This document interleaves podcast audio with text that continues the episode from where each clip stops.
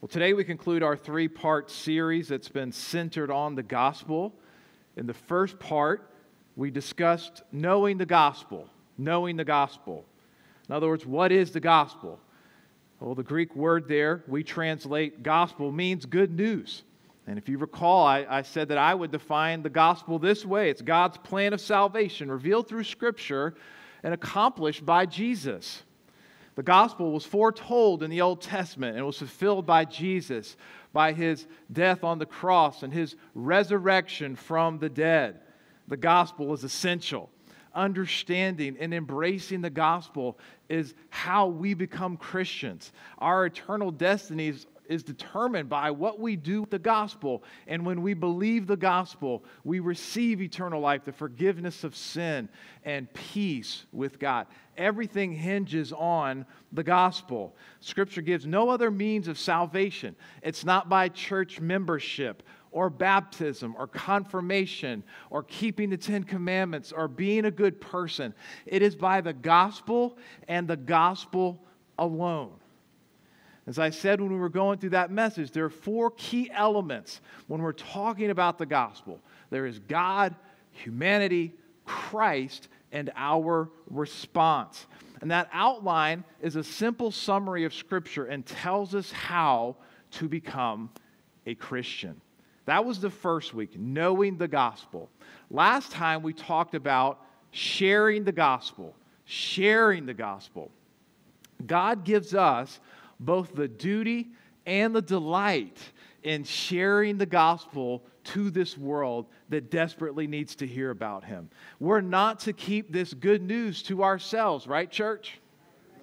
We are to share it. And so last week we talked about why we share the gospel as well as how we share the gospel. Now, when we share the gospel, people will often question it. Does that ever happen to you? It happens to me. People will have questions about what you're sharing with them.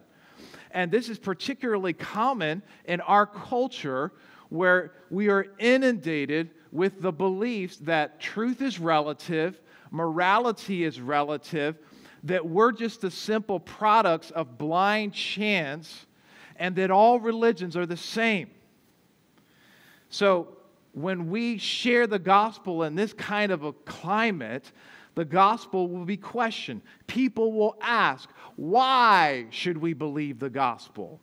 And some will openly attack it. And so, if you do enough evangelism, you will also inevitably do apologetics, which is the defense of the faith, where we give where we answer questions and give reasons for why we believe what we believe. Christians must be prepared to defend the gospel. And the church has been doing this for the last 2,000 years. When you look at the early chapters, or just throughout the chapters of the book of Acts, we find the Apostle Paul. It says that he would reason with people about the gospel. He would take the scriptures as his foundation and share that. But then he would also go to things like philosophy and experience and history to show that the gospel is true. It's not a myth. It's not just useful. It is useful. But the gospel is true. It is true. By true, I mean it, it corresponds with reality. It's real and it is accurate. That's what true means. We say that it's true, that it's Sunday, or the capital of Connecticut is Hartford. Those things are true. Likewise, Christianity is true. It is real. It is accurate. Christianity is not a truth or my truth, but it is the truth. Theologian N.T. Wright says the whole point of Christianity is that it offers a story which is the story of the whole world. It is public truth. I love the story that uh, was told one time. He was a famous philosophy professor at Princeton. His name was Diogenes Allen. One time, someone came up to him and said, Why should I go to church when I don't really have any real religious needs? And you know what he said to him? Because Christianity is true. In other words, you may not have any needs that you feel like you need to address, but it doesn't matter. It's true. So go to church because it's true. And because the gospel is true and makes remarkable claims, we should give our lives to it. And when we do, it changes everything. Jesus said in John 8:32, "You shall know the truth, and the truth will set you free." We've discussed knowing the gospel sharing the gospel. Today, I want to talk about defending the gospel. So, this is what I, what I would say if I was talking to a friend at lunch. This is what I would say if I was invited to a college campus, okay? This is, this is what I would say. And to do so, I want to go back to the, to the gospel outline we had earlier about God and humanity in Christ. And I'm going to highlight an important part of each of those uh, points of the, of the outline creation, fall, and redemption. Creation, fall, redemption. These are key parts of the gospel, and they also connect with the common man on the street because people just have a, a natural view. We just naturally have some kind of view of where did we come from, what in the world is wrong with this world, and What's the hope? What's the solution for all of us? People just have some kind of thoughts. So, this is a way to connect with them. And along the way, I want to contrast the gospel with other views so that you see how the gospel is indeed true and makes sense of our world. So let's start with creation. Creation. What Scripture says about creation is the truth. Scripture declares that there is one and only one God and that He created the, the universe. Genesis 1 1 says, What? In the beginning, God created the heavens and the earth. He created all things, all things.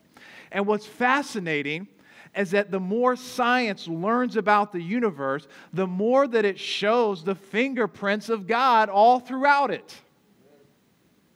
We could easily point to many things that astound us the beauty of a sunset, right? The diversity of plants and animals with their colors and shapes, the, the mystery of how this entire universe works together. Or we could look at the intricacy of a hummingbird, this, those little hummingbirds, and they're so amazing. The human eye or the DNA molecule. By the way, did you know that each cell of your body has a DNA molecule with three billion letters? A code, three billion letters long. If you read three letters for a, uh, per second, it would take you 31, 31 years to read it. That's on each cell. How about this one? You have 100 trillion cells in your body. If you put all the DNA in your body end to end, it would stretch 110 you're expecting me to say feet long. No, not even close. 110 billion miles of DNA is packed into your body. So, as I say, we could explore all those things that point to creation. But for the sake of making my case, I want to go big picture. Here are key, three key scientific evidences that point to creation, a creator God. First, the origin of the universe. It's very significant that the universe was created out of nothing, it had a beginning point. Interestingly, up until the last century, most scientists believed the universe was eternal, which would contradict the Bible. But in the last century, it's been clearly and decisively proven that the universe had a beginning point, a fixed point. Albert Einstein, the great scientist, he cringed at the idea of a creator God. He even tried to fudge his numbers because he knew where his calculations were leading. To his credit, he later acknowledged his misdeed. But just as Scripture teaches, the universe had a beginning. Amen? Second, the fine tuning of the universe. This is incredible. The universe is remarkably calibrated for life. There, there are a great number of conditions that have to be just right for life even to exist at all. For example, there are four fundamental forces in the universe gravity, electromagnetic, and the strong and weak nuclear forces. From the beginning of the universe, the universe, all of these forces had to be in place and calibrated just right. And so, for example, with gravity, all right, there has to be gravity, but not just any old amount of gravity. It has to be the precise amount of gravity. You say, how precise? Well, they say if the gravity constant varied by 1 and 10 to the 60th, think of a number 10 with 60 zeros attached to it. Varied by one part, we would not, we would not even exist. Imagine a dial that has that many increments Again, 10 with 60 zeros attached. If it just was adjusted by one way, one way or another, life would not exist at all. Because either the universe would expand too rapidly and no stars would form, or it would collapse in on itself. Church, that's just gravity. There's over 200 of these kind of parameters, and they all have to be present for life even to exist at all. The fine tuning of the universe. Pretty astounding, wouldn't you say? The origin of life, profound mystery. You ever think about that? How does non life make life? How do we get something alive like a plant, an animal, a human, or even just something as simple as a one celled organism? Now, it was once thought that this would be kind of simple. You get the right gases and chemicals, you get some, you know, warm water, a bolt of lightning, and boom, life just there it is. And we've heard that for many decades in science, in our culture. Remember the, the famous Disney movie, Fantasia? They kind of depict that scene. And we've all sort of grown up with that. But here's the problem the more we learn, we realize that that is most entirely false. Life did not begin this way. And the more we learn, the more we see that there's no way a natural explanation would work. Francis Crick, you might have heard that name before. He was the co discoverer of the DNA molecule. Nobel Prize winner, he realized how improbable it was that DNA could have evolved by chance. In the book Life Itself, Its Origin and Nature, he writes these words quote, An honest man, armed with all the knowledge available to us now, could only state that in some sense the origin of life appears at the moment to be almost a miracle. So many are the conditions which would have had to be satisfied to get it going famous astronomer Fred Hoyle memorably said, the current scenario of the origin of life is about as likely as the assemblage of a 747 by a tornado whirling through a junkyard. Great image. So, to recap here, okay? The universe began out of nothing and is finely tuned beyond comprehension. And you say, okay, so what does this show us about God? It shows us that God is personal, it shows us that God is transcendent, and it shows us that God is unbelievably powerful and wise. All of this is pointing to a creator, not away from a creator. You say, what about some of the other views of creation people might have on the street? Well, these pieces of evidence demolish atheism because it shows that the universe came from somewhere, or better said, someone. Some atheists can't accept these evidences, and so what they like to do is they like to say that all of this came from aliens. Or that there's a multiverse, many, not just one universe, but many universes out there. Well, the problem is there's no actual evidence for those beliefs. And even if there, even those questions still just push aside, well, where did the aliens come from, right? Or where did the multiverse come from? And also, these scientific evidences demolish Buddhism because it teaches that the universe is eternal and that this world, this entire world, is an illusion. It does not exist. And that means that you don't exist. But in contrast, Scripture teaches the truth that our Creator made the universe out of nothing. And He made it incredibly fine tuned and glorious. Amen? So, after discussing creation, let's keep on trucking ahead. Let's talk about the fall. As we said two weeks ago, Scripture teaches that humans are noble and they're fallen. We alone are made in God's image of all of creation. We're made to know Him. We have these incredible capacities as human beings. And God wanted a relationship with us, and He gave us the ability to choose it. But the first couple, Adam and Eve, we know what they did. They disobeyed God, they brought sin into this world, right? And as a result, we sin by nature. We come into the world this way. We have a bent toward pride and, and jealousy and anger and lust and greed and so forth. Jeremiah 17 9 is a verse that you don't find on many, you know, refrigerators in a Christian home, but it is the truth. It says the it says the heart is deceitful above all things and desperately sick. Who can understand it? Here's a telling example that I find I think this kind of makes the case. You ever think about the sin of gossip? Have you ever noticed that your heart gravitates towards gossip? You may not like gossip, you may not want to hear about gossip, but as soon as come, somebody comes up to you and says, Hey, did you hear what happened to so and so? There's something in us that says, Oh, yes, I really would like to know.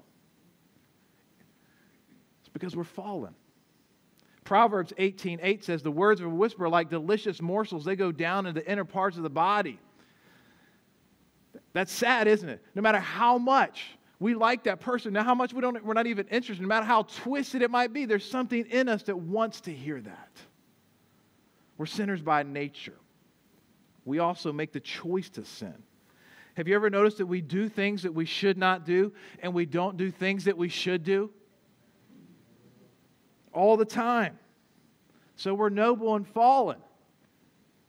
Scripture gives a very sober assessment of humanity, but it's very accurate. We're alienated from God and from each other, and our world is broken, isn't it? Look all around us. We have a broken world, and we cannot solve this problem ourselves, can we? We like to look at other things and say that will be the solution education, technology, money, whatever it might be. But it doesn't work. The last century, the world experienced more education and technology and money than ever before in world history. And what do we have to show for it? Two world wars, genocides around our world, and constant strife throughout this whole time. What Scripture says about the fall is the truth. It is real and is accurate. We say, well, what about other views about our problem? They all say the same thing, right? No, they don't. Interestingly, some views can't even explain good and evil because, in, in order to even have good and evil, what do you need in the first place?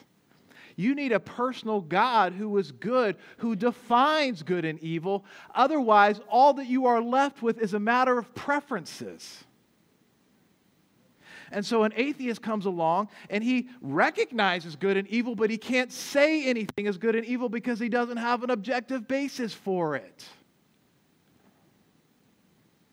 Likewise, the same holds for Buddhism, since ultimately there is no distinction between good and evil. All is one.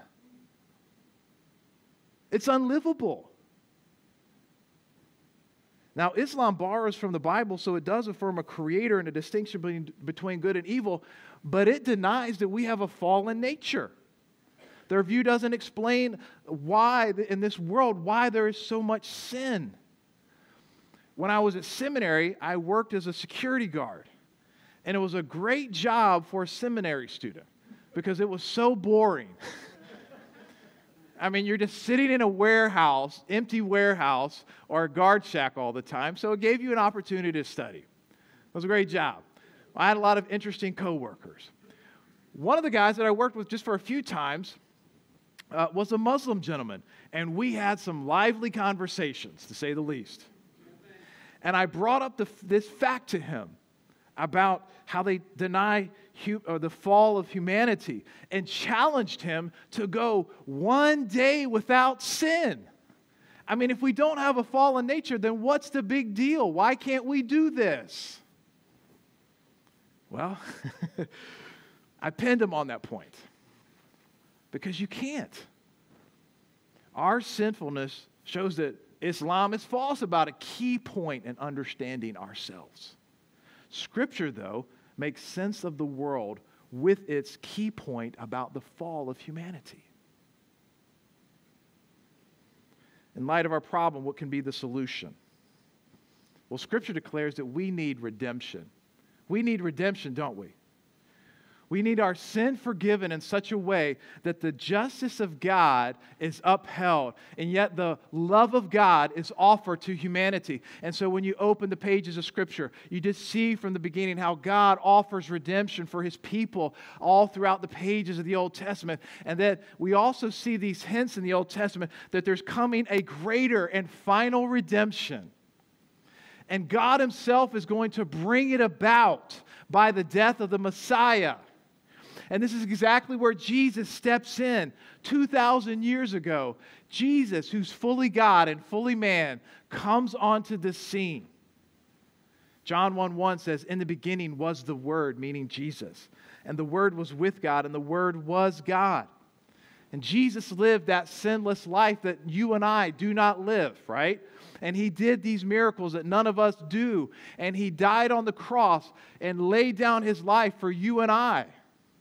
And then he rose from the dead to show that death was not victorious, but that he was victorious. Someone might say, Well, how do you know that's true? Well, you could point to the Old Testament prophecies that point to Jesus hundreds of years in advance. But you know what? I would go right to the resurrection because the resurrection is the centerpiece of Jesus' ministry and his teachings. And what's amazing about Jesus' resurrection is that there are just certain facts there that you can't deny. There was an empty tomb, no one can deny that.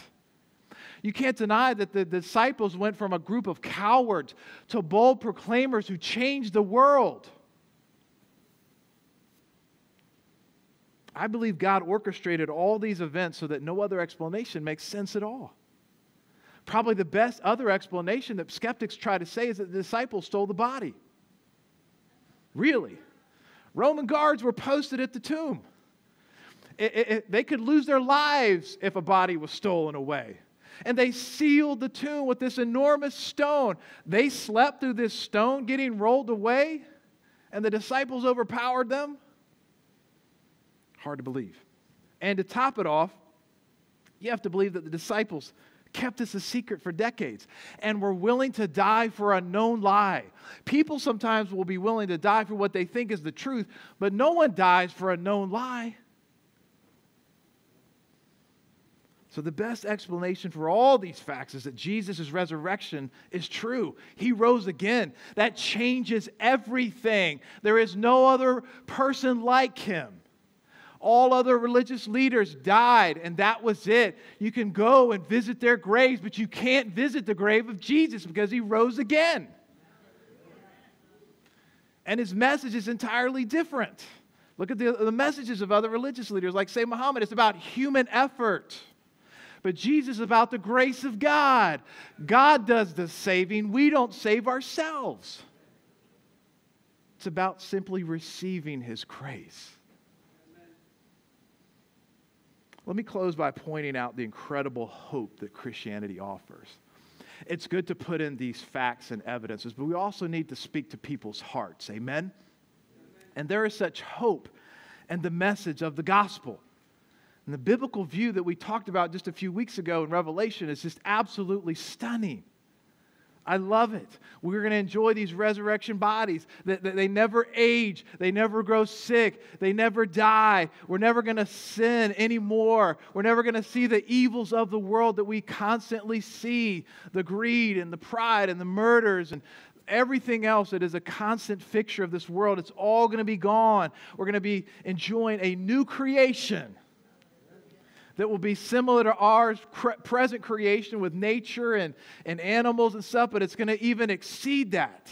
There's going to be culture. There's going to be uh, just the, the incredible things that humanity is able to do. There's going to be diversity from all over the world. And most of all, we're going to enjoy the presence of God. Wow. Wow. So, well, what do other views say? Well, if you're an atheist, what is their view of the afterlife? There is no afterlife. You die, and that's it. And this universe is going to pass away one day in the future. How dark and hopeless. If you're a Buddhist, you're absorbed into the impersonal spirit, the goal they call nirvana. You won't continue to exist as a personal being because you were never a personal being in the first place. On and on it goes, but the Bible tells a magnificent ending. Now, a skeptic might come along and say, you know, this sounds too good to be true. It's all made up. Well, I would say the ending matches an infinitely good God. Amen? Amen? And who has given us abundant reasons to believe that this ending will be true. So, friend, let me encourage you if you have never received the gospel in your life, never embraced this incredible message, let me encourage you to re- what the Bible says to do to repent of sin and to believe in Christ. You say, what does repent means? It means turning from living as if you were the final authority and to live under the authority of God. And to believe in Christ. To believe what we've said about him, that he is God in human flesh, that he rose again, and he died for your sins so that you could have eternal life. And so for Christians, let me encourage you to affirm deeply what we have heard here today. I strongly believe that the degree to which you embrace the gospel as the truth, not just as useful for your life, but as the truth, is the degree to which you will act on behalf of the Lord. In other words, if you're convinced that the gospel is true, then you're going to have a wholehearted commitment to it. Amen? And let me also encourage you to grow in defending the gospel.